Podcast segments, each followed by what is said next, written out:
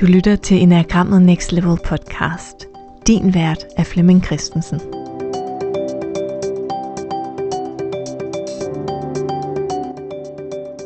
Velkommen til Enagrammet Next Level julekalender edition. Hver dag der får du svar på det julekalenderspørgsmål, vi har stillet ind i Facebook-gruppen Enagrammet Next Level, vi der bruger Enagrammet.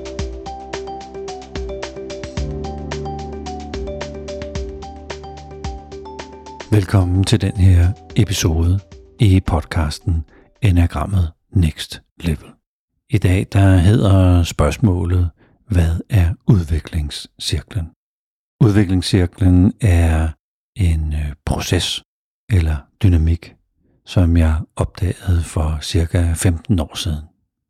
Som handlede om, at de fleste af os, vi får noget inspiration eller noget indsigt, for eksempel ved hjælp af enagrammet, hvor vi synes, at der er noget super, super spændende at kigge på og lære om os selv og lære om andre mennesker, og vi kunne godt tænke os at tage den viden og bruge til noget i praksis. Så vi bliver bevæget, inspireret, vi bliver opløftet, vi får noget indsigt. Det kan enagrammet bidrage rigtig, rigtig fint med. Så det kan være, at jeg som 8 har noget indsigt i, at jeg er, taler lidt direkte til folk, har noget energi, som jeg godt kan lide at lægge i tingene, og jeg måske går og skubber lidt til ting og mennesker med min energi. Det kan være, at jeg som toer har opdaget gennem den her indsigt, hmm, det kan godt være, at jeg er rigtig, rigtig god til at gøre noget for andre mennesker, og på den måde bygge en god relation og være der for andre mennesker, og skabe, skabe, skabe noget godt for andre. Det kan være, at jeg som type 5 har opdaget, at øh, Nå, men jeg er sådan en, der godt kan lide at fordybe mig, fokusere og virkelig vide noget om noget, og gå sådan i detaljen med, med, med noget, og måske også vide noget om sådan nogle sideemner, om det jeg nu ved noget om i dybden. Step 2 kalder jeg for accept, og det handler i bund og grund at acceptere motivet og baggrunden for motivet. Som 8 skal jeg jo acceptere, at mit motiv det er at bestemme over mig selv. Det er et dybt motiv, som driver rigtig, rigtig, rigtig meget af det, jeg laver. Men hvad gemmer motivet på? Gemmer det, at jeg i bund og grund øh, ikke vil afvises? Og derfor afviser jeg bare hurtigt, så jeg ikke er den, der sidder tilbage og er afvist og på den måde har tabt kontrollen eller magten. Det vil jo kræve en del at acceptere det, hvis nu det var gældende for et bestemt menneske. Som toer, så er mit motiv jo at være elsket eller føle mig elsket.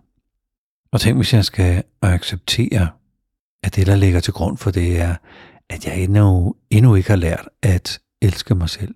Jeg ved ikke, hvad det er, jeg selv er værd og jeg ved ikke, hvad det er, der er værd ved mig at elske. Og det er det, jeg skal acceptere, at jeg skal til at finde ud af. Eller at jeg som femmer har et motiv om at være vidende og øh, vis, og være den, der finder sandheden inden for et eller andet emne. Og måske acceptere, at jeg tror, mit gode hoved kan øh, give mig mening i livet. At jeg, hvis jeg forstår formlen på kærlighed, så kan jeg blive forelsket. Hvis jeg forstår, hvordan man, man øh, opfører sig sammen med sin øh, teenage søn, jamen så kan der blive bygget en god relation, hvis jeg fik læst de bøger om det. At jeg på en eller anden måde synes, livet er så overvældende, at jeg ikke ved, hvordan jeg skal være i livet, og bliver nødt til at acceptere, at jeg, at jeg mm, forsøger at studere det, eller læse op på det, fordi den der livsduelighed, synes jeg er lidt svær at få fingrene i. De fleste jeg møder, når jeg fortæller om udviklingscirklen, får det, jeg vil kalde et uh, oh shit moment. Sådan en, åh oh nej, wow, det gider jeg da ikke at se på. Hvorfor skal jeg, hvorfor skal jeg acceptere noget om, om mig? Nu bliver det der enagram faktisk sådan lidt, øh, lidt irriterende, og lidt kedeligt, og lidt, lidt bøvlet at være sammen med. Så de fleste, de skynder sig ned til punkt 3, som handler om læring. Og i enagrammet, der skal otteren lære fra type 2 og vise noget empati og noget indlevelse og noget tillid og noget sårbarhed. Og type 2 skal lære at sætte nogle gode grænser og komme i kontakt med sine værdier og fremsætte ønsker. Og type 5 kan med fordel bygge gode relationer, række ud og engagere sig med andre. Men det er meget, meget, meget, meget få mennesker, der kan gøre det, enagrammet peger på. Det er meget, meget få otter, der bare er sig selv. Så nå ja, det var da, det var da en god idé med noget empati. Det, det bygger jeg da lige. Eller to, der siger, nå ja, okay, det der med at sætte grænser, ja, det er da smart. Det skulle jeg da tage at gøre. Eller hvis nogen siger, nej over for mig, så er det, så er det bare, fordi de ikke gider gå i biffen. Der er ikke noget galt med relationen. Nå ja, det var, det var da godt, jeg lige fik det at vide. Eller femmer, okay, det der med at bygge gode relationer og række ud og køre lidt small talk af og interessere dig for, hvorfor du nu har købt den der kongepudel i weekenden. Nå ja, det er da klart, det gør jeg da bare lige. Det, det har jeg ikke set lykkes for nogen som helst endnu. Men hvis vi dykker ned i accepten først, og arbejder med, hvad det er, jeg skal acceptere, så synes det at være mere brugbart eller tilgængeligt at gå ind og arbejde med de lektier, som enagrammet peger på. Når jeg så har øvet mig i det, jeg nu måtte øve mig i, så skal det integreres, det er punkt 4. Så skal det integreres i livet, så det ikke bare er, når jeg er på kursus, og er kommet sådan et gode mode sammen med alle de andre, eller hvis jeg er sammen med min coach, at jeg sådan der kan gøre det. Nej, hvis det er, at jeg som otter på en eller anden måde skal åbne mit øh, hjerte og være noget mere indlevende, så skal jeg både kunne det på kurset, men jeg skal jo faktisk også kunne det på arbejde med min teenage-søn og med min kæreste derhjemme og med taxachaufføren og med alle jeg nu møder, skal jeg jo kunne praktisere det på en måde, som det er sådan noget, nu, nu, nu kan jeg så det fremover. Så det er, det er step 4.